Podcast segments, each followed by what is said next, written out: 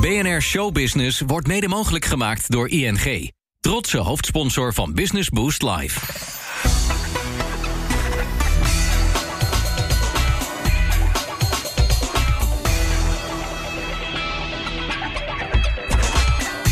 Toen we ons eigen kantoor hier in het stadion kregen, wat echt een droom was, heel veel met deze plek. Toen dacht ik, we moeten Johan hier ophangen en die wijst je de weg. Dus die wijst die kant Nou, op, hier is het kantoor. Ja. En dan gaan we hier, kijk uit, het trappetje af. En eh, hallo allemaal. Hallo. en dit is onze eh, redactieruimte waar we eigenlijk alles doen. Jasper, onze hoofdredacteur van het magazine. eh, nou ja, financiële mensen, onze strateeg. nog een strateeg, producers. Dus ja, hier zitten we met z'n allen eigenlijk alles door elkaar. Zowel print, video. We hebben hier nog onze editruimte. Dus hier wordt is nu net weer een programma voor Toto KNVB afgeëdit. Sport speelt een centrale rol in het leven van Barbara Barend. En media trouwens ook. De dochter van Frits en het achternichtje van Sonja voetbalt in haar jeugd bij het Nederlands elftal voor speelsters onder de 15. Door een knieblessure moet ze vroegtijdig afscheid nemen van een sportcarrière.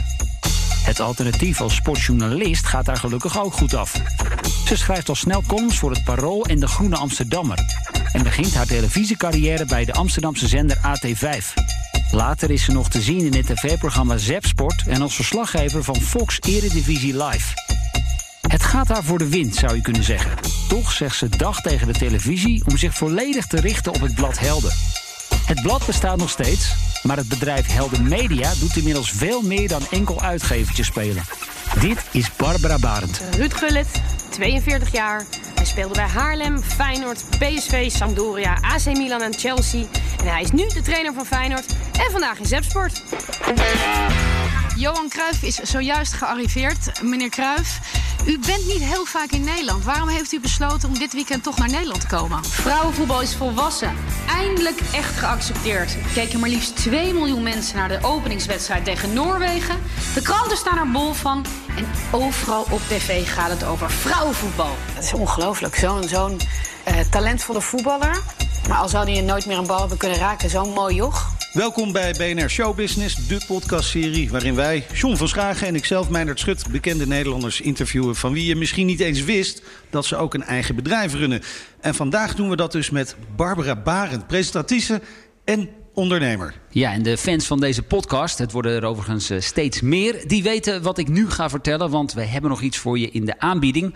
Business Boost Live op woensdag 4 maart in Rotterdam Ahoy. Tal van succesvolle ondernemers op het podium. Mag ik ook komen? Jitse Groen van Thuisbezorgd, Barbara. Zeker, Ja? je Ja? krijgt een Ja, uitnodiging. heel leuk. Hartstikke goed. Nou, die is zeker onderweg. Dat gaan we doen. Eh, overigens, Pieter Zwart die is daar ook aanwezig. En, Leuk. die ken jij zeker, Ronald Koeman gaat daar.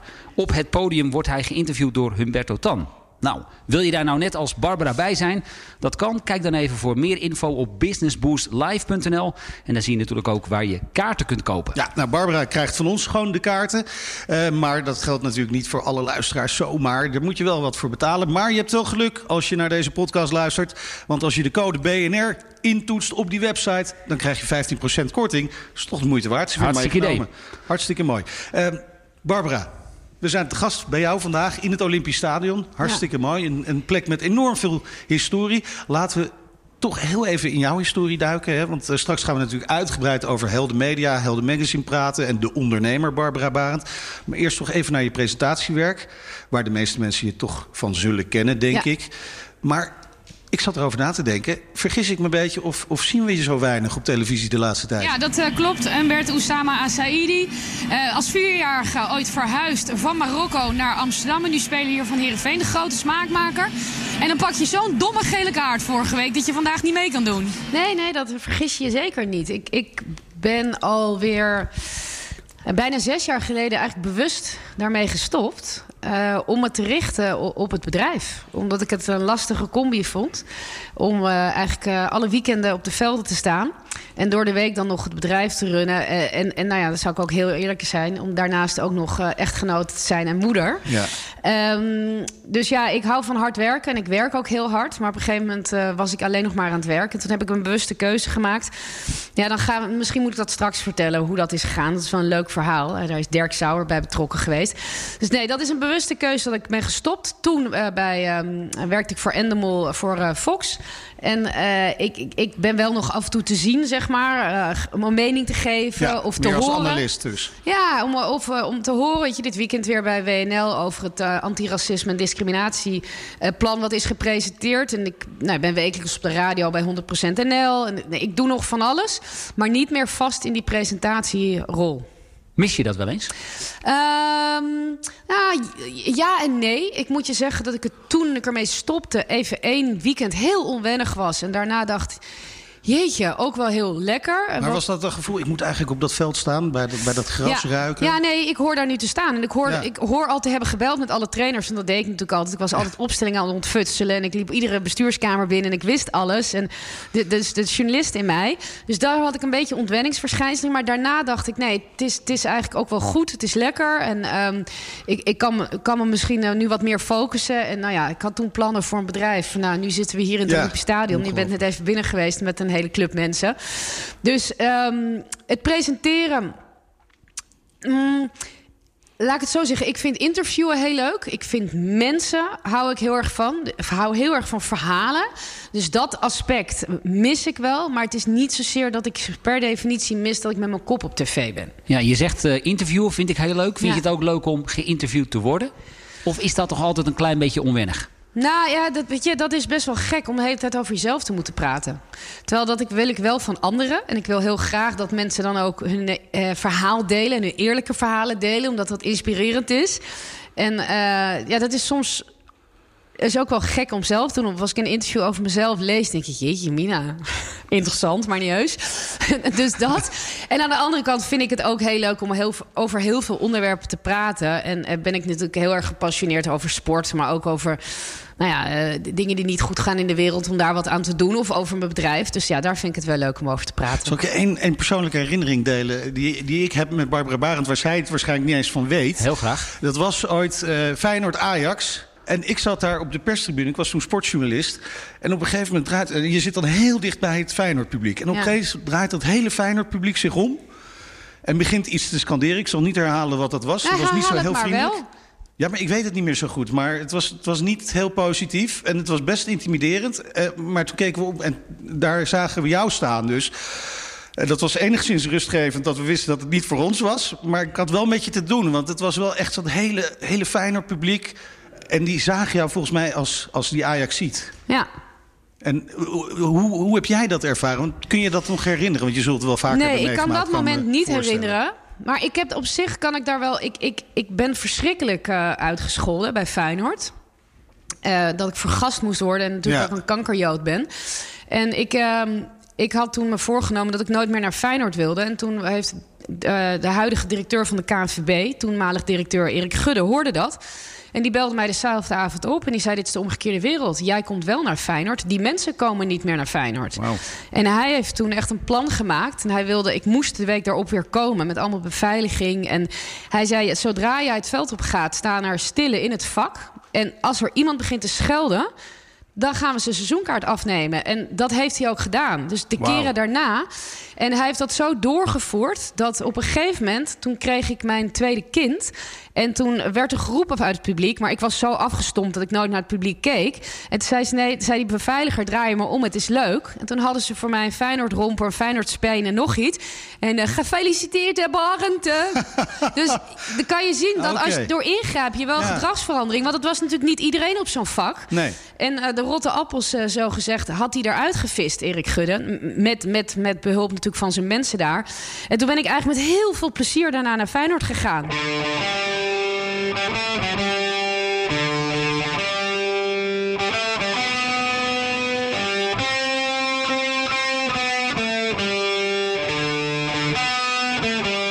Wauw. Maar Ja. dat is wel een heel mooi verhaal. Zeker in, Ja. het, in het licht van Wat de discussie op dit Ja. moment over racisme in het voetbal en daaromheen. Het, het, het kan dus door persoonlijke acties van mensen eh, verholpen worden. Of in ieder geval verminderd worden. Ja, zeker. En kijk, weet je, ehm, het zal ongetwijfeld eh, voor die mensen geweest zijn omdat ik een Amsterdammer ben. Maar ik ben ook nog een Joodse Amsterdammer. En als je dan uitgescholden wordt voor kankerjood en ze zeggen, roepen, ze hadden je familie moeten vergassen. Ja, ik, ik blijf dan niet rustig. Nee. Ik heb ook één keer, toen dat gebeurde... toen ben ik door drie van die capuchons omsingeld... en zo uitgescholden dat ik huilend het Feyenoordstadion inliep. Daar waren ze echt niet blij mee. Toen kwamen spelers, trainers, ze vonden ze verschrikkelijk. Gewoon een volwassen vrouw die huilend het stadion. Maar ik vond het zo intimiderend... En ehm, nou, daar was ik eigenlijk daarna Feyenoord heel dankbaar. En nu nog. En het is heel geestig. Bij de geboorte van mijn kinderen... Het eerste cadeau wat er altijd lag, was een Feyenoord-shirt. En er staat zo Rotterdam in de nek. En met de namen achterop. Maar ik heb die ook allemaal ingelijst. Oh, geweldig. En, ja, dat was echt... Dat is, dat is wel echt humor. En uh, lid gemaakt dan al van de jeugdvereniging. En wanneer we Oh, dan uh, langskwamen. Ja, dus dat is hartstikke leuk. Maar ik moet je zeggen, dat, dat, dat doet je dan... Ja. Dat doet je goed. Dat je ziet dat ze er wat aan doen. En dat uiteindelijk de supporters daardoor ook wel veranderen. Ja, pluim voor Erik Gudde dus. Nou, Ja, vind ik ook. Zeker Absoluut. een pluim voor Erik Gudde. Maar daar ben ik hem altijd dankbaar voor. En dat zeg ik hem nog wel eens. En dan zegt hij... Hou hem op. En dan wordt hij een beetje ongemakkelijk. Maar dat is echt zo. We gaan het over helden hebben, Ja. Barbara. Ehm, over, we maken nu een podcast. hè. Zou dat niet iets voor helden zijn? Ook een eh, heldenpodcast? Ja, helemaal waar. En dat, dat hadden we eigenlijk al veel eerder moeten doen. We kunnen helpen hoor. Ja. Nou ja, nee, maar dit is wel iets. Kijk, bij uitstek, wij, wij, wij vertellen verhalen. En eh, verhalen achter de sporter. En eh, die, ver- die lenen zich heel goed voor podcast. En we worden er ook heel vaak door benaderd. Dit jaar gaan we ook starten. We gaan dit jaar zeker starten. En we moeten alleen keuzes maken. Want dat is ook wel een barend eigenschap. Dat we zoveel ideeën hebben Ja. en zoveel willen. Nou, dat kan niet.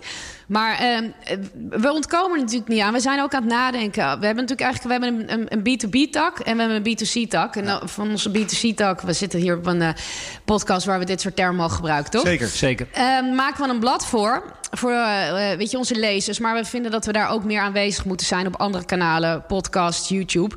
Dus daar gaan we zeker starten. Ook om de, ook om de jongere generatie. Ja, hey, voor de mensen die eh, Helden Magazine niet of nauwelijks kennen. Ja. Een handjevol wellicht nog in Nederland. ze er nog zijn? Misschien. Mijn moeder misschien. Ik kan me Nou, voorstellen dat dat je die... moeder het wel kent. Nou, ik vraag het me af. Is niet een vervent sportliefhebber. Maar leg haar dan even Ja. uit. Wat, wat zijn jullie precies? Ehm, wij zijn een, eh, een, een sportblad, maar wij zijn niet voor de. Je hoeft niet diehard sportliefhebber te zijn. Als je van verhalen houdt, van mooie verhalen. Als je houdt van, houdt van mensen die ergens voor gaan, maar die ook gewoon eh, hoge pieken, diepe dalen hebben. Die gewone mensen blijken te zijn. Dan is het heel mooi en inspirerend om helden te lezen.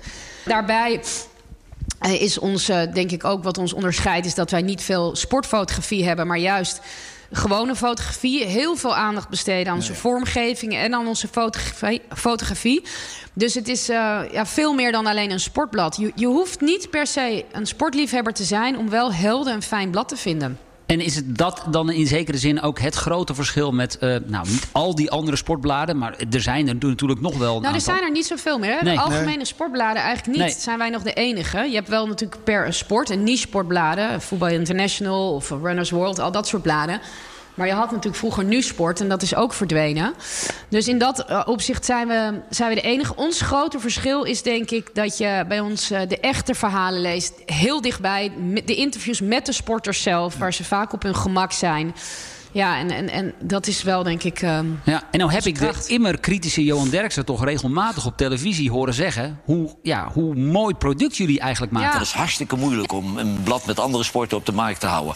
Barbara en Frits doen dat al tien jaar lang geweldig. Ik vind het echt een sieraad. Het is een fantastisch blad. Ik hou helemaal niet van andere sporten. De layout, de fotografie, de verhalen. Alles is perfect. Je zult er nooit eh, een hoge winst mee draaien. Dat is in dit kleine landje onmogelijk. Maar dat ze het al tien jaar eh, op de markt houden, is een wereldprestatie. Ja, nee, zeker. En kijk, hij is natuurlijk een bladenmaker. Dus hij weet hoe moeilijk het is mm, om bladen te maken. En ehm, ja, nou ja, goed. En Johan is positief. Ja. Ja. Ja, ja, maar toch wordt er ook nog wel eens gezegd dat er misschien iets te veel bewondering voor de Ja. sporter in het blad zit. Hè? Dat het te weinig kritisch is. Wat vind je daarvan? Nee, maar dat begrijp ik ook wel. Kijk, en, en, en daarom is denk ik goed onderscheid. Hè? Je hebt de, de, de dagbladjournalistiek. ehm, die misschien daar weer meer mee bezig zijn. Ik denk dat wij vaak ook heel veel dingen eh, uit mensen krijgen. die dagbladen heel graag willen. Door de manier van benaderen. Omdat mensen zich veilig voelen en niet het gevoel hebben dat je op iets uit bent. En wij hebben wel, wij hebben, wij hebben de grootste uh, turnterrorisme, zoals we het noemen. Het misbruik van de gouden turngeneratie hebben wij onthuld. We hebben heel veel verhalen recent weer over misstanden in de turnsport gehad. Dus die verhalen schuwen we helemaal niet. We, we letten daar zeker uh, letten we daarop. Of überhaupt misbruik in de sport. Dus die verhalen komen ook in helden voor. Maar het klopt dat wij ons startpunt is wel een bepaalde bewondering voor sport. Het is niet dat we ze op een heel hoog voetstuk zetten. Maar ik vind zelf ook. Ik heb heel veel bewondering voor mensen die ergens uh, helemaal voor gaan. Alles geven met de kans dat je faalt, die veel groter is dan dat je slaagt. En of dat nou sporters zijn of acteurs of politici, ik vind dat gewoon ja. interessant gegeven. En ja, sport is mijn grote passie. Dus dat klopt dat ik het ook heel leuk vind. En, en ja, als ik Virgil van Dijk interview, ja, dat vind ik ook heel leuk om te doen. Dat geef ik ook toe. Nou, daar kunnen wij ons iets bij voorstellen. Daar kan ik me zeker iets bij voorstellen. Ja, is toch de beste verdediger ter wereld. Maar, Absoluut. Maar, eh, wat, wat is het interview eh, van de laatste tijd dat je het meest is bijgebleven? Waarvan je denkt, oh, dat, dat moet je echt gaan lezen. Um, van mezelf of überhaupt? Nou, van het blad. Nou ja, weet je, we hebben nu dit laatste nummer hebben we weer Anouk Vetter. En dat is een meerkampster. Ja. En die heel erg vertelt. Die, die moest alleen nog maar op de meerkamp een 800 meter lopen. En zou ze geplaatst zijn voor de Spelen. En dat deed ze niet. En niemand begreep dat. En die was zo zat zo met zichzelf in de knoop. Die zag zo op tegen de druk. Daar ging zoveel in haar hoofd om. En dat heeft ze nu voor het eerst in Helden verteld. En dat zijn wel mooie verhalen om te zien wat er in een topsporter omgaat. um, ja, waarom ze dan ineens dat niet meer kunnen. Of eentje die ik zelf heb gemaakt recent is Bimian Mentel. Dat is eigenlijk het afscheidsinterview van haar en haar familie. Dus ik heb met haar, haar zoon, haar stiefdochters, haar moeder en haar man gesproken over de naderende dood. En wat dan? En zelfs over de begrafenis. Ja, en dat zijn interviews die zijn heel heftig. En die vind ik ook heel mooi dat ik die mag doen. En dat ik daar onderdeel van mag zijn. Dus ja, weet je, en we hebben Frenkie de Jong gehad, Virgil van Dijk. We hebben wat dat betreft zoveel leuke interviews. En in dit nummer ook weer Iha Taren. Ja, nou, dat vond ik persoonlijk echt ontzettend mooi interview. Ja, prachtig. En dat is ook, waar ben ik, en dat heb ik niet gemaakt. Dat hebben Marlies van Kleef en Jaap Stalenburg gemaakt. Maar het leuke daarvan is dat blijkbaar bij ook zo'n Gen Z, zo'n jonge vent van 17, dat die iets heeft. Tuurlijk, zal ook een persvoorlichter dat zeggen. Maar hij heeft zelf ook, hij had dan van Donjel Malen gehoord. Nee, dat man, dat is echt super cool. ja, dat is mooi. Als ja, maar dat is toch leuk? Ja, ja, maar dan zegt ze, die zijn heel aardig en oké. En zijn broer was mee en die wist het ook. En, en dat is gewoon mooi, dat zo'n uh, ja, Iatarin zich op, blijkbaar op zijn gemak voelt. Dat hij een verhaal geeft. En ja, dat is doorgelezen nog door Thijs Slegers. En ik geloof dat er drie comma's zijn gewijzigd. Ja. spreken, maar verder helemaal niks. Nee, gaaf. Misschien toch even het goede moment om ook even de sprong uh, terug te wagen. Hè? Want ruim tien jaar geleden begon dit ondernemersavontuur. Of dit, althans dit bladenavontuur voor jou. Um, nou, je zei het zelf al, Dirk Sauer heeft daar ook nog een, een, rol bij gespeeld. Hoe is dat gegaan allemaal? Nou, tien jaar geleden, uh, ruim tien jaar geleden... werd uh, mijn vader, Frits Barend, benaderd of hij een blad wilde maken. En hij wilde dat niet. Toen zaten we een keertje koffie drinken. Zei, ja, pap, het is toch eigenlijk best wel leuk. Want wij weten heel veel verhalen die je nooit leest. En zullen we die verhalen nou eens op gaan tekenen? Omdat we veel bij mensen thuis zijn, veel dingen horen. En laten we dat dan op een hele andere boeg gooien... met hele mooie fotografie, hele mooie vormgeving. Kom op, we gaan ervoor. Nou, dat riepen we toen een persbericht. En dan, voor je het weet, dan word je overal uitgenodigd. En zaten die avond bij de Wereldrijd Door... En vijf maanden later lag toen het eerste nummer in de winkel met Robin van Persie en Bushra van Persie. Wat ook echt de kijk op Robin heeft veranderd. Want daarin las je hoe ontzettend professioneel zij samen met zijn carrière bezig waren. Maar ook Michael Bogert en uh, Nerena, zijn ex-vrouw, heel openhartig over het lijden eigenlijk van Michael. Die het, die het leven als wielrenner verschrikkelijk vond, behalve als hij koerste. En dat had hij. Ik vroeg hem toen op een gegeven moment: vond je wielrennen leuk? Of vind je wielrennen leuk? Zei hij, nou, ik weet niet of ik daar positief op kan antwoorden. Ik zei, hé, maar waarom weten we dat niet? Ja, zit hij heeft nog nooit iemand me gevraagd. Ja. nou, dat was blad 1. En dat verkocht bijna uit. toen zijn we doorgegaan. We hadden geen idee, geen businessplan. Weer een blad gaan maken. Nou ja, zo ontstond er uiteindelijk een blad. Thomas Hendricks is toen nog een tijdje eindredacteur geweest. Of hoofdredacteur. Sanoma kocht zich in. Ik ga het even wat sneller vertellen. En toen wilde Sanoma, dat was zes jaar geleden, wilde weer van de aandelen af. Met die herpositionering. En dat was eigenlijk het moment dat ik zelf ben gaan nadenken. Wat vind ik heel leuk? En wat wil ik doen? En ja, wat wil ik later worden als ik groot ben? Nee, ik heb toen het businessplan geschreven en gedacht... de mooie verhalen die wij vertellen over sport... die lenen zich bij uitstek ook voor merken... om hun merkverhalen te vertellen via echte verhalen in de sport. En ook voor media om mooie dingen te maken. Nou, businessplan gepresenteerd aan Derek Sauer. En toen... Uh, had, hij had een rugzak bij zich. Ik weet niet of je hem kent. Hij komt ja, met de taxi. Nou, deze rugzak weer op. Hij stond. En ik had een hele lunch. Voor, voor de duidelijkheid, voor de mensen die hem niet kennen, hij is uitgever. Hè? Ja, hij is uh, naar Rusland gegaan. Ja, hij is de grootste media tycoons uh, eigenlijk die we hebben. En eigenaar geweest van NRC. Nou, in ieder geval. hij weet hoe je bladen moet maken en moet verkopen. Ja, en hij weet wat ondernemen is vooral. Nou, en toen zei, deed hij zijn rugzak weer op. En toen zei hij, ik ga. Ik zei, nou, hoe, hoe bedoel je? Zegt hij, ik vind het een goed plan. Ik steun het. Hij zegt, maar jij bent een barend. En barenden zijn laf. Want die durven niet te ondernemen. Hij zegt, dus of je moet je baan opzeggen en hier vol voor gaan. En anders blijf je lekker een laffe barend die in dienst geld gaat verdienen. Nou, en uh, hij is toch, uh, ik heb gevraagd of hij toch nog even wilde gaan zitten, wat verder gaan sparren. En uh, diezelfde nacht heb ik mijn laptop opengeklapt en Arjan van Westerlo een, een mail gestuurd van ik stop. Wow. ja, en uh, mijn vrouw was toen in verwachting van onze tweede. We hadden er ja, maar eentje. dat is dus ook wel even een moment. Ja, en zij was gestopt uh, met haar baan toen ik in verwachting was. Dus toen is zij gaan ondernemen. Zij heeft een werving- en selectiebureau We Know People. Um, ja, wat de een na de andere FD Gezellen wint en weet ik veel ja. hoeveel awards. Die gaan ook als een malle. Dus uh, zij is begonnen met ondernemen toen uh, ik zwanger was. toen zij zwanger was, heb ik mijn baan opgezegd. Ik heb nog even met haar overlegd of ze het goed vond. Ja. Maar uh, nou ja, en toen, en toen ben ik, heb ik nog doorgewerkt tot december. En toen eigenlijk dit avontuur begonnen. Met in mijn businessplan ook dat nog een beetje kinderlijk als droom dat we ooit voor NOC-NSF gaan werken. En binnen een jaar waren wij in de Rio verantwoordelijk voor de content van ja, Team NL. Waanzinnig. Ja, en, en, en nu doen we heel veel mooie dingen. En was, was dat ook gebeurd? Hè? Dat kun je dan nu achteraf naar kijken. Als je dat, die keuze niet had gemaakt. Als ik niet gestopt was, Ja. nee, nee, nee, want dan had ik nooit de tijd gehad om, om erin te stoppen wat ik nu doe. Want het is het, het ondernemerschap. Ik bedoel, je ziet soms wel eens, hè, Winston Gerstenovic, die volgens mij overdag onderneemt en s'avonds presenteert. Ja. Ja, dat vind ik heel knap. Eh, volgens mij is het echt slopend. Maar ehm, nee, ik had wel echt het gevoel dat ik focus moet hebben hierop. Want je moet ook. bedoel, Er zitten hier twintig man die kijken naar mij. Je moet de koers bepalen, je moet de strategie bepalen. Je moet de financiën in de gaten houden. En uiteindelijk ben ik ook het uithangbord. Dus wij, wij werken voor heel veel mooie partijen in de sport. Voor Team NL, voor het KNVB. Voor TUI, ook met jullie, met BNR. Ja. Doen we hele gave dingen. Met TUI, met ABN, ONVZ. Heel veel grote merken. Egel, nou ja, eh, KPMG, PwC, ga maar door. En uh, ik, ik wil zelf ook betrokken zijn. Ja, kun je misschien een concreet voorbeeld geven? uh, laten we bijvoorbeeld die KPN-documentaire reeks eens noemen. Wat, wat hebben jullie precies voor hen gedaan? Ja, dat was een van de eerste, al een tijd geleden. Elke topshorttrekker die dat veld in gaat, is een overlever. Er staan vijf, zes hyena's om hem heen. En hij zorgt ervoor dat hij zonder uh, eerscheuren eruit komt. Ik had een droom en die hadden jullie ook. Ja, die droom was heel simpel. We willen niet naar de Olympische Spelen. Nee, we willen daar nog een keer dominant zijn ook. Uh, KPN die wilde toen um, ja, eigenlijk een OTT-platform starten. En die wilde zelf ook heel veel content maken. En toen zijn we, hebben wij een documentaire reeks voor hun bedacht...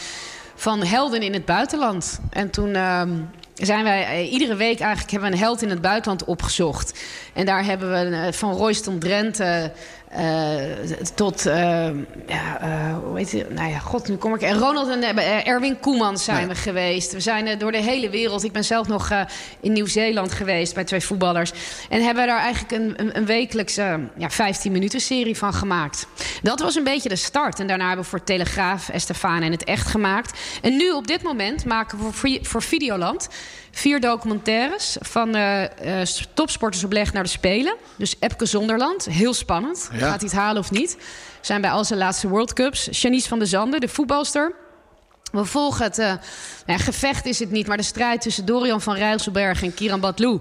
Wie er uiteindelijk naar de Spelen mag. Hè? Surfen. Dat is bizar, ja, hè? Surf. De, de, de, beste twee, twee van, de beste wereld. van de wereld. En er mag er maar één, ja. Windsurfen, inderdaad. Eh, en dan hebben we nog Sam en Lieke Wevers, die volgen we ook. Ehm, dat doen we nu. Maar bijvoorbeeld ook uh, in samenwerking met jullie uh, doen we voor TUI dingen. We hebben voor hun samen met hun eigenlijk het thema opladen bedacht. Um, om zo hun sportieve vakanties te promoten. En we hebben nu een hele reeks video's met Erwin Wennemars opgenomen. Die gaan volgende week volgens mij live. We hebben met jullie in uh, Wilfred Gené, de Friday Move... hebben we ook um, nou, reclamespots steeds gemaakt. Dus dat is wat we doen. Wist jij dat eigenlijk? Uh, dat Helder nee. Media daar verantwoordelijk nee, voor was? eerlijk gezegd niet. niet. Nee, nee, nee. nee. Ja, nou ja, dat, dat doen we. Een grote campagne voor TUI. Uh, we, we zijn nu met mooie dingen voor de KNVB zijn we bezig. Um, maar als ik jou zo hoor praten, Barbara, met al die verschillende uh, uh, zaken die jullie nu aan het ondernemen zijn, met name naast dat blad, is dat nu, kun je nu ook zeggen dat dat blad misschien meer een soort marketingmiddel is geworden, als een soort uithangbord om ervoor te zorgen dat merken naar jullie komen om voor hen content te gaan maken? Ja, dat dacht ik wel. Zo stond het ook in mijn plan. Maar uh, het is nog steeds uh, winstgevend, het blad. En het blad loopt, ja, het is echt afkloppen. Want oplaagcijfers? En uh, we hebben vorig jaar meer dan 100.000 bladen verkocht. En uh, voor het kleine, uh, en we, we, doen vijf keer per jaar voor het kleine. Het is in een losse verkoop, hè? gemiddeld meer dan, van, Ja. dan 20.000 bladen. En dat is gewoon hartstikke veel in de losse verkoop. Hoe, ver- hoe verklaar je dat? Want over het algemeen is ja, de bladenmarkt, mag ik dat zo zeggen, dat het gewoon doffe ellende is Ja. voor de meeste bladen? Ja, dat is denk ik omdat wij toen uh, ja, onbewust, uh, onbewust bekwaam Ja, ja, ja. Hele goede term. de juiste keuze hebben gemaakt. Lage frequentie, hoge kwaliteit. Dus mensen zien het als een cadeautje. Ja.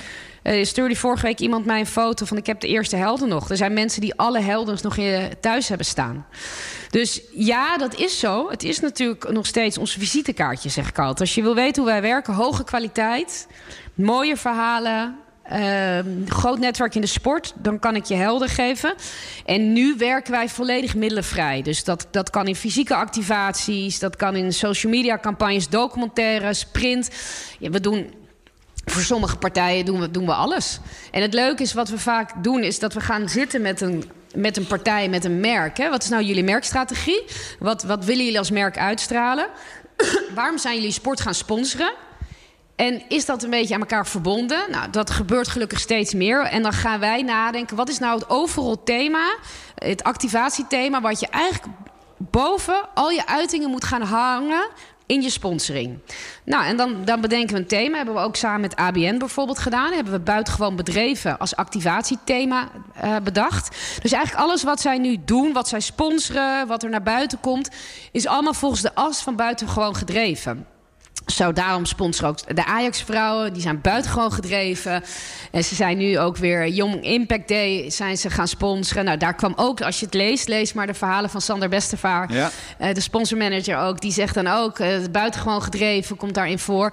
Nou, dat soort thema's bedenken we. En dan gaan we naar de activatiekant. En, en die uitvoer doen wij ook. Ja, ik vraag me nu langzaam maar zeker wel af... zijn we hier nu te gast bij een uitgever of bij een sportmarketingbureau? Nou, sportmarketingbureau ook niet helemaal. Hè. Het, zijn ook niet, uh, het is nog niet zo zeg maar, dat wij voor een club of een sport op zoek gaan naar een sponsor. Daar worden we ook al voor benaderd hoor. Door grote internationale sportteams ook soms. Of willen meedenken in het helpen zoeken naar een sponsor. Dus daar doen we ook wel een klein beetje.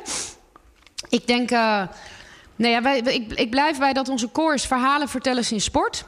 Maar over die as kunnen we je ook helpen met je merkstrategie, je activatiestrategie en ook uiteindelijk het maken. Bedoel, afgelopen zomer, dat, dat is ook zo'n leuk voorbeeld. De KNVB kwam bij ons, uh, nou, ik ben natuurlijk vervent vrouwenvoetbalfan. WK vrouwenvoetbal, we willen uh, iets gericht op de jonge uh, Leeuwinnen-fans tussen de 15 en 25 en willen jullie een YouTube-show bedenken. Nou, toen hebben we samen met de KNVB hebben we Leeuwinnen Talk bedacht. Hoi, superleuk dat jullie kijken naar Leeuwinnen Talk. We zijn hier in Le Havre, waar de Oranje Leeuwinnen morgen hun allereerste wedstrijd spelen tegen Nieuw-Zeeland. En wij gaan met Leeuwinnen Talk iedere dag voor en na de Oranje wedstrijd een uitzending doen in deze super toffe Oranje Caravan. Nou, dat zijn hele leuke dingen. En dan krijgen we ook doelstellingen mee natuurlijk. Hè. Wat wil de KNVB daar uitstralen? KPI's. Ja, ja, nou ja, een KPN sponsort dat. Dus die hebben Oh ja. ook allemaal KPI's. Ja, dus dan krijg je wel doelstellingen Ja. mee. En ik denk dat, dat, het, dat wij kunnen... Wij, onze basis is dat wij journalisten zijn. Onze basis is dat wij de verhalen kennen. Onze basis is ook dat we die mooie verhalen willen vertellen.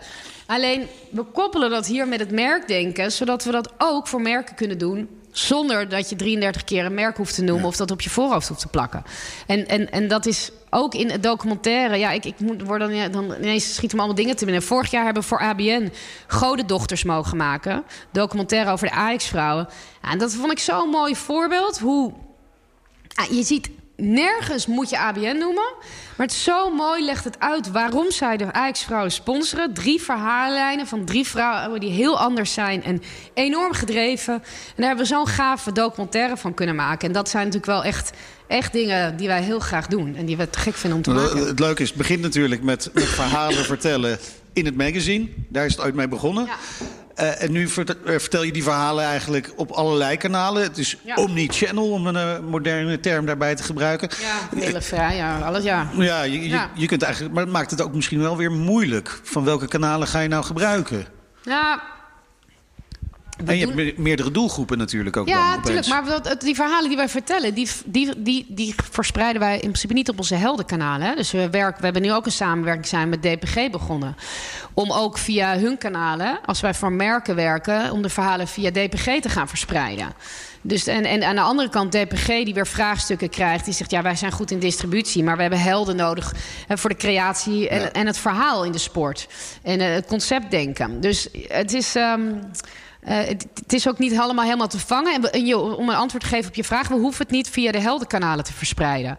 Hè, nogmaals, we, hebben, we werken nu voor Videoland. We hebben voor TMG gewerkt. We hebben voor Nusport gewerkt. We, we werken voor al die partijen. Hey, even inzoomen op eh, de ondernemer, eh, Ja. Barbara Barend. Want Ja. wij eh, zitten hier op de eerste verdieping. Wij kwamen net hier beneden. Nou, een, een drukte eh, Ja. van, van je welste. Allemaal mensen met elkaar in overleg. Ja. druk bezig aan het werk op hun lap- Henny laptop. Huisman. Henny Huisman. Iets met een nieuw programma heb ik... eh, Ja, hij komt mijn vader feliciteren voor Ah, zijn oké. verjaardag. Nou, binnenkort te zien op de televisie. Ja. Eh, wat is jouw specifieke rol? Ehm, ik, ja, ik ben wel echt duidelijk de, de CEO, eh, hoe, hoe je dat ook wil noemen. De, de, de, de, De aanvoerder van het team. Ja, ik ben zeker de aanvoerder van het team. En in mijn grootste rol is het enthousiasmeren. Eh, de mensen meekrijgen. Ik, ik, ik, ik heb altijd boordevol ideeën. En daar worden ze af en toe ook wel gek van. Maar toch de boel oppoken. En ja, mijn rol is ook, en eh, dat is, ik moet ook de financiën in de gaten houden. Ik moet, ook de, ik moet de populaire en ook de impopulaire maatregelen eh, nemen. Ik moet Kun je ook- een voorbeeld noemen van een impopulaire maatregel die je onlangs hebt moeten nemen? nou ja, soms moet je mensen zeggen dat het ophoudt. Dat je contract niet wordt verlengd. Ja. Omdat het, niet, ja, omdat het eh, even hard gezegd niet rendabel is. Nee. Omdat, Vind, vind je dat moeilijk? Heb je dat moeten leren? Eh, ja, dat heb ik moeten leren. Dat eh, vond ik heel moeilijk. En dat vind ik nog steeds moeilijk. Maar dat gaat me wel beter af. Omdat ik me ook wel eh, heb gerealiseerd... dat een ander het ook vaak begrijpt als je het goed uitlegt. En soms moet je ook een impopulaire maatregel nemen... omdat het niet klikt of niet werkt. Ja, en dat voelt iemand anders ook altijd. Dus dat is ook een beetje iemand uit zijn lijden verlossen. Maar ja, kijk, de... had je het interview met Alexander Klupping gelezen? Nee, moet ik niet. eerlijk in zijn. Nou, hij had een heel mooi interview gegeven. En dat moest eigenlijk over de ontwikkeling van tech gaan. En dat ging toen eh, eigenlijk over zijn bedrijf. En dat hij Blendel ooit was begonnen omdat hij leuke dingen wilde doen. En dat hij op een gegeven moment natuurlijk een heel bedrijf had waar hij leiding aan moest geven. En dat hij mm, ja, dat ingewikkeld vond en allemaal gesprekken moest voeren. En dacht, dacht, is dit nou werken? En dat hij daar heel veel moeite mee had. En dat herkende ik wel een beetje. Dat ik dat soms ook de minder leuke dingen vind. Je moet ook vergaderen. Ik moet besluiten nemen. Ik moet een klap geven op budgetten. En, en naarmate je groter wordt. Ik ben nu ook eh, druk met de, de Rockefeller Habits van Ferne Harness. Weet Ja. je, je- je- je- wij zijn groter geworden. Dan moet je processen en structuren. Ja, overigens, dan moet je 4 maart zeker komen, want Fern Harney staat daar op het podium. Oh nee, dan kom ik heel graag. Hartstikke goed. Mooi, kijk aan. Ja. Maar ik kan me voorstellen dat je eh, die moeilijke beslissingen uiteindelijk... Heb je, heb je een manier gevonden om die makkelijker te maken voor jezelf? Nou, maar door het gewoon eerlijk te zeggen en direct. En dat kan ik goed. En meteen en eerlijk. En zoals het is, zoals het is. En dan heb je even pijn. En, en, Ja. en, en iemand en ik ook. Maar dat is het wel. Ja, maar dat is de boodschap. Hè? Die beslissing die ligt, misschien, die ligt natuurlijk eerder. En eh, als ik dan toch eh, even met eh, de sport mag vergelijken. Bij een voetbalclub zeggen ze... Nou, niemand is groter dan de voetbalclub. Eh, als je helden als... Ja, De club ziet. Ja, nou weet je, het, het is... Dan is het in het belang van de club. Tuurlijk. En, en, en, en wat ook zo is, is uiteindelijk zijn cijfers. eh, leidend en sturend. En dat natuurlijk ook. Je moet voortdurend ook je cijfers op orde hebben. En dat moet je voortdurend ook bespreken en inzagen hebben. En kunnen sturen en kunnen bijsturen. Kijk, toen we kleiner waren, kon je nog wel een beetje. Nou, dan zeg je: dit komt er binnen, dit gaat eruit. Dat gaat wel een beetje. Maar ja, ik heb nu twee mensen op financiën zitten. Ik heb uh, wekelijkse, maandelijkse rapportages. En, en, en ik moet je zeggen, dat vond ik echt niet leuk. En nu, ik het, nu het beter gestructureerd is, wordt het ook wel leuker. Want dan kan je er makkelijker doorheen gaan. En dan kan je ook zien dat je kan tweaken en beslissingen kan nemen. Maar dat hoort er uiteindelijk ook bij. En uh, ik, ik, bepaal uiteindelijk ook de strategie. Wat gaan we wel niet doen? En we hebben daar mensen voor een dienst. Hè? Ja. Ik heb uh, hele goede strategen, goede CSD. Ik heb heel veel goede mensen hebben we hier zitten. Dus uiteindelijk hebben we natuurlijk een heel team waarmee we alles doen. En in de uitvoer ben ik heel weinig nog bij betrokken maar uiteindelijk is er één iemand eindverantwoordelijk. Ja, en jouw vader, speelt hij ook nog een rol op de achtergrond? Niet op dit zakelijke gebied. Wel natuurlijk nog met de connecties en, en, en uh, het netwerk en, en, en, interviews soms. Maar het zakelijke gedeelte, dat, uh, ja, dat doe ik wel. En nogmaals, we hebben een heel NT. En ik uh, heb ook adviseur Jacqueline Smit onder andere... die ook betrokken is bij Helden. We hebben zelfs een CFO voor D. Dus ja, we hebben al die ja. dingen omdat we een groter bedrijf zijn, want ik kan het niet allemaal alleen. En er zijn ook dingen waar ik gewoon minder goed in ben. Was het het begin makkelijk om met je vader samen te werken? Oh ja hoor.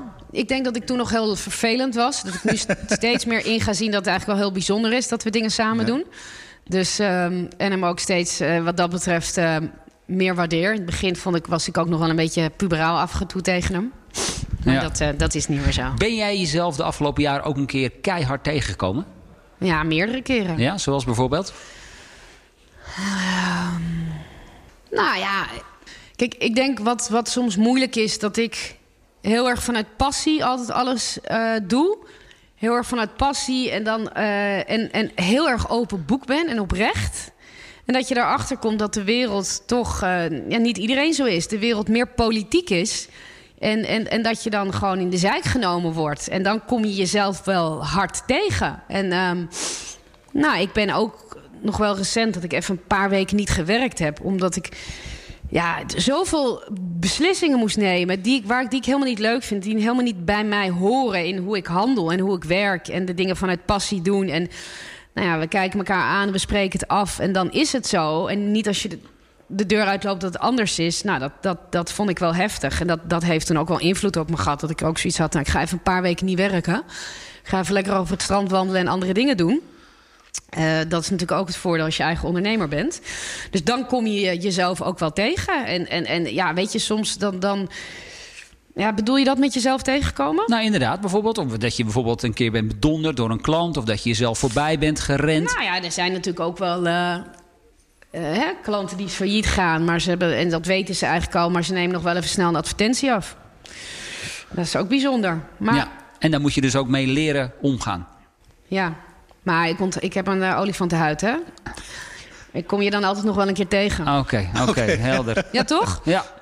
Nee, dus ja, dat... nou ja, we komen elkaar allemaal aan uh, dat uh, je naait iemand maar één, ja. uh, twee keer, de eerste en de laatste keer, toch? Zo is dat. Ja, maar weet je, en, en aan de andere kant heb ik ook heel veel van Dirk Sauer geleerd. Die, die ook heel erg zegt. Um, joh, Bar, blijf vooral zoals je bent. We hebben bijvoorbeeld nu ook heel leuk. We hebben een samenwerking zijn we aangaan met Tour de Titema. Ik herken heel veel van mezelf. Die jongens die het YouTube-programma vorig jaar hebben ge gemaakt rondom de Tour de France. Zelf ja. gewoon naar Frankrijk zijn gegaan.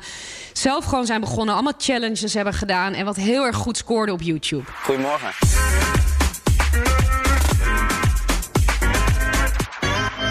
Hey Bas, Tour de Tietema scoort als een, als een tiet. Maar op een paar verdwaalde handtekeningen jagers na blijft de faam nog wat achter. Dus, jouw challenge voor vandaag. Verkleed je als renner en laat minimaal 50 mensen geloven dat jij een profrenner bent. Doe dit door middel van foto's en handtekeningen. hey, lekkere challenge weer hoor. Ik herken er daar heel veel van mezelf in. Ik was vroeger ook echt... Ik was door niets of niemand tegen te gaan, uh, tegen te houden. Ik begon alles, ik ging gewoon. En toen moest ik afspraken met hem maken. En toen had ik Dirk daar ook over. Ik zei, Dirk, ik vind het eigenlijk zo raar om echt afspraken. Ik wil dit gewoon op basis van vertrouwen. We kijken gewoon uh, wat we inbrengen, we splitten. En toen zei Dirk, Bar, helemaal waar. Zo ben je ook, zo zijn die jongens, doe het. En hij zei, weet je, je wordt heus wel eens... Ik ben ook wel eens genaaid. Hij zei, ik weet van welke mensen ik nog geld krijg. Nou ja, oké, zij moeten er iedere avond mee naar bed. Ik niet. Weet je, en, en, en hij zei, en, en deze jongens ook, ga gewoon mooie dingen maken met elkaar. Ga leuke dingen doen, daar word jij gelukkig van. Ga dat gewoon doen. En, dus die, die, die, dat, die, en, en dat is ook hartstikke leuk. Het zijn zulke leuke gasten, die Tietema-mannen. ja, maar dat, Ja, cool. dat vind ik heel leuk. Maar en, en, en zo zal je ook heus wel eens bedonderd worden. Maar het gebeurt eigenlijk niet zo heel vaak hoor, dat je bedonderd En daar wordt. moet je dus ook niet te lang bij blijven stilstaan. Nee. Je hebt, je hebt een paar keer Dirk Sauer genoemd. Hè? Hij heeft ook aan, een beetje aan de, aan de Ja. wieg gestaan van Helden, Ja. zouden we kunnen zeggen. Eh, is, is hij je ondernemersheld? Zouden we dat zo kunnen zeggen? Ja, nou ja, ik denk, hij en zijn vrouw ook hoor. Ellen ook, want ik, ik merk dat ik hun beiden eh, raadpleeg. En ehm, Ellen ook wel op hoe moet ik het nou allemaal als vrouw gaan managen. En daar is Ellen ook wel goed in. Ik weet nog dat Ellen me ook een keer zei van... eh, Bar, jullie Nederlanders zijn daar ook zo stom in. Je moet veel meer uit handen geven. Je staat zeker zelf ook nog je aardappels te schillen en je was te doen. Kom op, laat iemand voor je koken. Dus wij hebben toen op een gegeven moment ook eh, drie dagen in de week iemand gehad die voor ons kookte. En ik werd door iedereen uitgelachen. Maar en binnen drie maanden vroegen al mijn vriendinnen die zo hard werken... mag ik het nummer van die, van die dame van je? Ja. En eh, weet je, en, en ik heb ook met, en, en, met beide. Maar Dirk Sauer, ik heb hem afgelopen week nog gebeld omdat ik een idee had. En dan bel ik hem even om te proeven, zit ik hier nou goed? En dan zegt hij, ja, je zit goed, maar dit moet ik nog even over nadenken. Laat me het weekend nadenken en dan bel ik je terug. En dat is heel erg leuk om zo te kunnen sparren. Ja, mooi zo'n spanningspartner. Ja, top. Hey, hoe zie jij dit bedrijf over pak een beet vijf jaar? Ja, weet je, kijk, ik hoop heel erg wat, wat, wat moeilijk is. Of, eh, je ziet natuurlijk heel veel eh, bedrijven samengaan. Hè? Heel veel grote reuzen ontstaan daar. En eh, ik, ik, ik, ik heb heel erg de neiging dat ik nog mijn eigen vrijheid wil hebben, mijn eigen ding wil blijven doen, mijn eigen koers wil blijven varen. En ik hoop dat in de midst of al die grote dingen die ontstaan, dat we dat kunnen blijven doen. En dat wij, eh, eh, eh, nou ja, voor, voor mooie grote partijen in de sport deze verhalen kunnen blijven vertellen. En dat we dat met, met een goede club mensen kunnen doen. En, en daar ook goed ons geld mee kunnen verdienen. Maar is dat zelfstandig? Of zeg je van nou, als er misschien volgend jaar een grote partij op de stoep staat en die doet een aantrekkelijk aanbod, dan gaan we in ieder geval koffie drinken. Nee, tuurlijk ga je dan koffie drinken. Maar ik bedoel eigenlijk dat ik hoop dat ook in eh, als dat niet gebeurt, dat je zelfstandig nog kan blijven bestaan door samenwerkingen met partijen. Maar goed, ik zou gek zijn als ik niet ga praten met een andere partij. Maar ik hoop gewoon dat wij eh, dit, dit nichebureau wat we zijn, die op het verhaal achter de sporten op de verhalen zit, de mooie verhalen voor merken vertellen, dat we dat gewoon eh, kunnen blijven doen.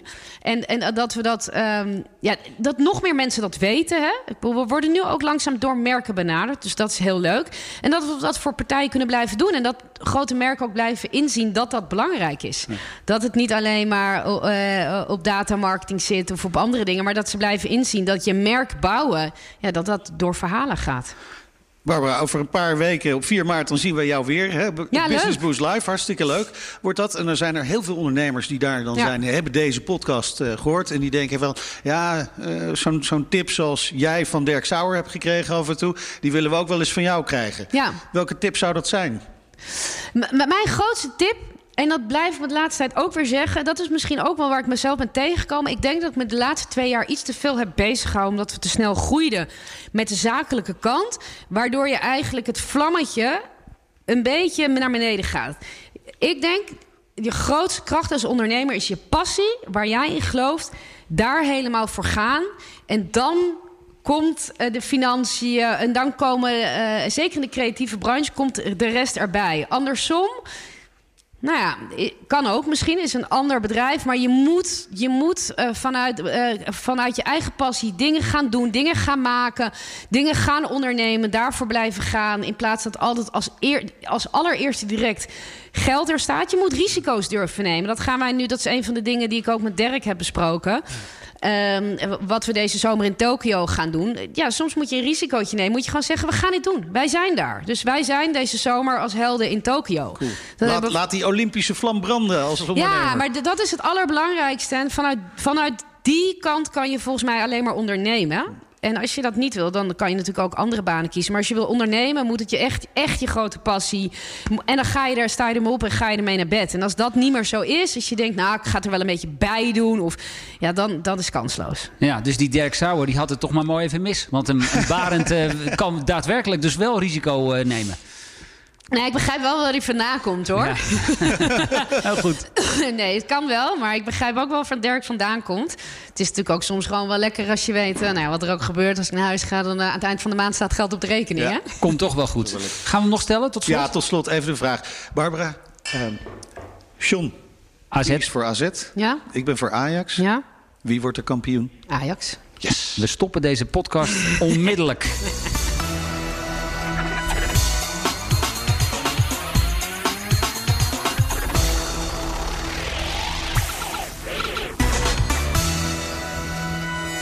BNR Showbusiness wordt mede mogelijk gemaakt door ING. Trotse hoofdsponsor van Business Boost Live.